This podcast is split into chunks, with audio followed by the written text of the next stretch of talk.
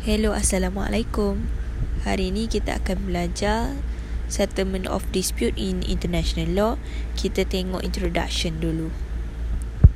Jadi dalam introduction ni apa yang kita kena belajar ialah kita kena faham uh, domestic dengan international system ni dia berlainan. Kalau domestic ni biasanya uh, undang-undang domestik kita ada uh, local court dan local court ni senang untuk di uh, uruskan sebab kita ada legislative, executive dengan judicial kan. Tapi kalau court uh, international macam undang-undang antarabangsa susah untuk kita uruskan sebab uh, decentralized system. Sistem dia tu uh, tidak bersenter lah kita kata tidak berpusat. Uh, dan state juga tertakluk kepada kedaulatan masing-masing state sovereignty. Dan dalam undang-undang antarabangsa uh, memerlukan consent state untuk bound uh, memerlukan persetujuan daripada negara tersebut untuk terikat dengan uh, undang-undang antarabangsa. Kalau contoh tak ada consent daripada state tu the state cannot be bound. Dan juga international court ni. International court. International court ni biasanya um, uh, international court dan juga tribunal tak ada kuasa. Tak ada kuasa untuk uh, bagi pengadilan kepada negara-negara tu tanpa dia punya persetujuan. Dan contoh kalau international court dah bagi jurisdiction pun negara tak ada apa-apa um, tak binding pun untuk ikut keputusan daripada court tu. World peace and stability. International dispute require effective responses. Jadi apa-apa pertikaian antarabangsa memerlukan uh, penyelesaian yang efektif. Tetapi masalahnya uh, komuniti antarabangsa tidak mempunyai institusi uh, institusi perundang uh, perundangan yang uh, berpusat.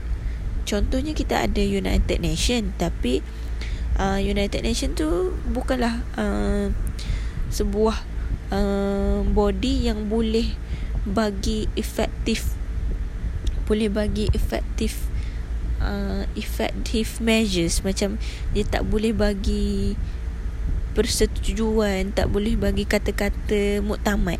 Sebab biasanya United Nation pun bila bagi keputusan semuanya tertakluk kepada negara masing-masing nak ikut ke tak. Obligation of peaceful settlement of international uh, dispute. Jadi kewajipan untuk negara-negara ni um, menyelesaikan masalah dalam cara yang aman tertakluk dalam artikel 2 clause 3 of Charter of United Nation. Charter of United Nation ni artikel 2 clause 3 dia cakap semua member dalam international dis hmm, semua member semua member dalam negara semua member dalam United Nation tu biasanya semua negara lah. Semua negara tu perlu selesaikan pertikaian mereka pertikaian antarabangsa mereka dengan cara yang aman yang tidak uh, membahayakan keselamatan. Artikel 2 clause 4 pula cakap dia refrain state from using coercive force or any threat. Maksudnya dia dia tidak bukan tidak menggalakkan dia melarang negara-negara daripada menggunakan kekerasan. Uh, kekerasan ni macam senjata dan juga uh, tentera untuk men, uh, untuk menyelesaikan pertikaian antarabangsa. Dan juga uh, selain daripada itu Contoh pertikaian antarabangsa ni tidak perlu diselesaikan serta-merta, tak perlu diselesaikan dengan um, uh, immediately. Dispute ni boleh difreezekan dulu. Maksudnya kita boleh tangguhkan dulu, bekukan dulu untuk diselesaikan kemudian nanti. Contohnya 1959 Antarctic Treaty freezes claims to territorial sovereignty over Antarctica. Jadi uh, Treaty Antartik 19, uh, 1959 dia bekukan dulu uh, dia punya claim untuk uh, dia punya uh, kedaulatan wilayah tu terhadap Antartika. Dia nak claim Antartika tapi dia freezekan dulu. Apa uh, dalam international dispute ada cara-cara yang kita boleh gunakan uh, dengan lebih aman dan cara-cara tu telah diperuntukkan dalam artikel 33 clause 1 of United Nations Charter. Artikel 33 clause 1 of United Nations Charter dia cakap uh, the parties to any dispute boleh guna ma- macam-macam cara antaranya seperti negotiation, inquiry, mediation, mediation, conciliation, uh, lagi banyak lagi apa lagi ya? Uh, conciliation, arbitration, judicial settlement, resort to regional agencies or arrangement or other peaceful means of their own choice. Ha, jadi dia boleh gunakan apa-apa saja cara macam rundingan uh, dan lain-lain tadi. Tu teta, uh, tu telah di uh, telah di provide ataupun disediakan dalam artikel 33 clause 1 uh, 33 33 clause 1 of United Nations Charter tapi tadi kan kita ada tengok dia cakap peaceful mean of their own choice. Maksud uh, peaceful mean of their own choice tu maksudnya negara boleh je kalau nak pilih satu cara sahaja untuk selesaikan masalah dia ataupun guna lebih daripada dua cara ataupun dia gabung mana-mana sahaja yang dia suka.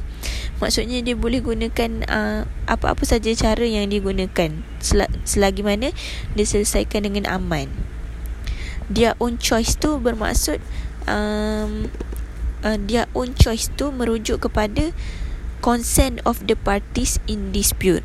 Uh, maksudnya dia kena persetujuan juga persetujuan daripada negara tu sendiri dia bergantung kepada persetujuan uh, pihak-pihak yang terlibat tu untuk menyelesaikan masalah dia kalau uh, negara tu tak nak selesaikan masalah dia uh, takkanlah orang lain nak selesaikan masalah dia kan? Uh, jadi dia tertakluk kepada prinsipal yang dinamakan principle of free choice. Sekali lagi saya ulang principle of free choice ni maksud dia uh, bergantung kepada consent of parties in dispute. Okey, kita tengok dalam satu kes iaitu status of Eastern Karelia uh, PCIJ 1923 dalam Eastern Karelia punya kes masa tahun 1923 uh, prinsip dalam kes ni dia cakap uh, mana-mana negara tidak boleh uh, dibawa ke uh, tidak boleh uh, dipaksa untuk menggunakan apa-apa cara maksudnya It is well established in international law that no state can, without its consent, to be compelled to submit its dispute with other state either to mediation or to arbitration. Maksudnya negara-negara tak perlu pun selesaikan dia dia punya masalah tu kalau dia tak nak. Ha, kalau dia bersetuju barulah dia boleh. Tapi, tapi kalau uh, maksudnya uh, kita tak boleh nak paksa negara tu untuk submit dia punya dispute. Nak nak submitkan dia punya masalah tu dekat court international melalui apa-apa cara arbitration ke mediation ke tak perlu kalau dia tak ada consent tak ada persetujuan Lepas tu konsep dia kalau dalam international dispute in international law konsep pertikaian antarabangsa dalam hubungan antarabangsa ni kita tengok definisi dia dalam uh, dalam kes Palestine Concession Uh, dalam Palestine Concession ni kita boleh rujuk definisi uh, peti, pertikaian antarabangsa. Pertikaian antarabangsa ni bermaksud uh, a disagreement over a point of law or fact, a, fun- a conflict of legal views or of interest between two person. Maksudnya bila ada uh, ketidakpersetujuan terhadap sesuatu uh, sesuatu point of law ataupun apa-apa fakta yang tidak dipersetujui oleh dua-dua negara.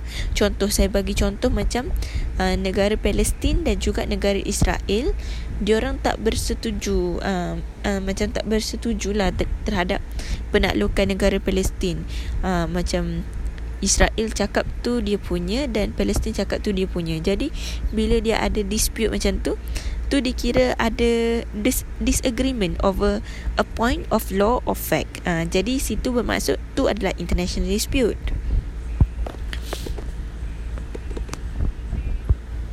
Okey. Ada lagi kes-kes macam ICJ, uh, Southwest Africa case, Liberia and Ethiopia, Ethiopia dan juga South Africa. 1962 dalam kes ni dia cakap tak cukup kalau satu parti je yang nak um, nak, uh, yang cakap dispute to exist dia perlukan dua-dua parti tu untuk uh, untuk uh, cakap yang uh, pertikaian tu wujud. Kalau contoh satu parti je cakap yang pertikaian tu wujud tapi satu parti lagi cakap tak wujud pun. Contohlah saya bagi contoh Palestin dengan Israel tu tadi lagi. Uh, Palestin tu cakap uh, uh, macam pertikaian tentang hak hak Palestin tu ada tapi Israel cakap uh, oh dia tak tak ada pertikaian pun pasal tu. Jadi pertikaian tu tak wujud lah jadi sebab tak ada tak um, tak ada daripada dua-dua negara. It is not sufficient for one party to a contentious case to assert that a dispute exists with the other party. Dia kena dua-dua parti tu barulah uh, exist. Lepas tu, kita kena tahu bezakan antara dispute dengan konflik. Kalau contoh konflik, konflik ni biasanya dia tak berfokus dan uh, tak berfokus dan juga dia dia biasanya pertikaian yang general saja, pertikaian yang umum. Manakala kalau dispute pula, dispute ni dia lebih kepada claim. Ha, dia memang akan submit dia punya dispute ni kepada uh, kepada court lah, kepada mahkamah. Dan biasanya dia lebih spesifik ke atas sesuatu sesuatu isu tu. Tapi biasanya dispute ni dia wujud daripada konflik lah. Uh, dia ada konflik lepas tu dia pun submit barulah jadi dispute. Macam mana state boleh? Macam mana macam mana state boleh submit dia punya dispute? Kalau contoh state tu kan uh, negara tu dia nak kemukakan dia punya pertikaian tu dekat court. Dia kenalah submit dia punya pertikaian antarabangsa tu kepada mahkamah antarabangsa. Uh, pihak-pihak yang terlibat tu mestilah uh, bagi uh, elemen-elemen yang relevan kepada konflik tu supaya konf- daripada konflik tu boleh ditukarkan kepada dispute pertikaian International courts and tribunals can settle on the legal aspect of international conflict. Jadinya uh, mahkamah antarabangsa hanya boleh uh, settlekan dari segi aspek-aspek undang-undang sahaja. Contoh kalau se- uh, pertikaian antara contoh lah ni saya ambil contoh pertikaian jerebu antara Malaysia dengan Indonesia. Jadi um, court hanya boleh settlekan undang-undang je. Dari segi undang-undang mungkin court boleh suruh Indonesia bayar pampasan kepada uh, Malaysia untuk um, kepada civilian yang suffer daripada kes tu. Tu dari segi undang-undang. Tapi dari segi macam uh, nak berbaik antara negara tu mungkin negara tu kena settlekan melalui peaceful settlement juga. Macam mungkin dia kena guna conciliation ke mediation ataupun negotiation between countries tu. Tak cukup lah dengan um, dengan guna dari segi aspek undang-undang sahaja. Identification of international dispute. Okey, macam mana kita nak identifikasikan pertikaian antarabangsa? Dalam kes uh, fisheries jurisdiction case uh, antara Sepanyol dan juga Kanada tahun 1998 it is for the applicant in its application to present to the court the dispute with which it wishes to seize the court and to set out the claim which it is submitting to it whether there exists an international dispute is a matter for objective determination. The mere denial of the existence of dispute by a state does not prove its non-existence. Dia cakap juga kalau contoh um, salah satu salah sebuah negara tu menidakkan menidakkan dia punya uh, pertikaian tu uh, bu- tidak juga membuktikan non-existent tak membuktikan juga ketidakwujudan kes tu. Maksudnya kalau salah satu salah sebuah parti tu cakap tak wujud pun mungkin boleh wujud jugalah kalau atas sebab-sebab tertentu. Seterusnya, legal versus political dispute. Article 13 clause 2 of the Covenant of the League of Nations. Dia cakap, dispute as to the interpretation of a treaty as to any question of international law as to the existence of any fact which if established would constitute a breach of any international obligation or as to the extent and nature of the reparation to be made for any such breach are declared to be among those which are generally suitable for submission to arbitration or judicial settlement. Jadi uh, apa-apa kes yang mungkin uh, mungkin dia dah apa tu dia tak menjalankan kewajipan dia ataupun dia dah melanggar undang-undang antarabangsa pun boleh kita submit ke dalam court uh, ke dalam mahkamah ataupun perbendaharaan sebagai dispute. Kalau contoh dia macam ada melanggar kewajipan dia uh, contoh macam contohlah sesebuah negara tu uh, dia uh, dia buat pencemaran alam sekitar ke kiranya dia dah breach international law kan. Jadi kita boleh submit juga tu sebagai dispute. Tu dalam artikel 13 clause 2 Covenant of League of Nations lah cakap macam tu.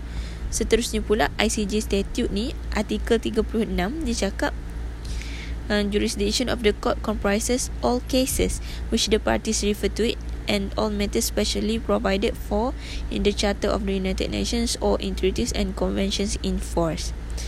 Jadi uh, kalau kita nak submitkan um, submitkan pertikaian ni boleh jadilah uh, men- boleh jadi kalau negara tu melanggar apa-apa sahaja perjanjian ataupun uh, melanggar Charter of United Nation ataupun uh, dia ada melanggar kewajipan dia uh, buat breach ke apa-apa kita boleh submitkan tu sebagai pertikaian.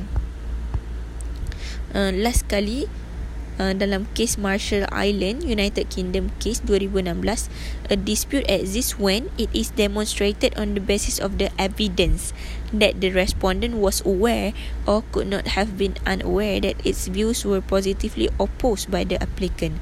Maksudnya uh, positively opposed tu maksudnya pertikaian tu wujud bila um, memang terang-terang dah nampak bukti-bukti yang pertikaian tu wujud lah dan juga uh, memang ada pihak yang memang secara aktifnya secara aktifnya membangkang kepada dia. Contohlah contoh macam uh, sekali lagi saya ambil contoh Malaysia dengan Indonesia.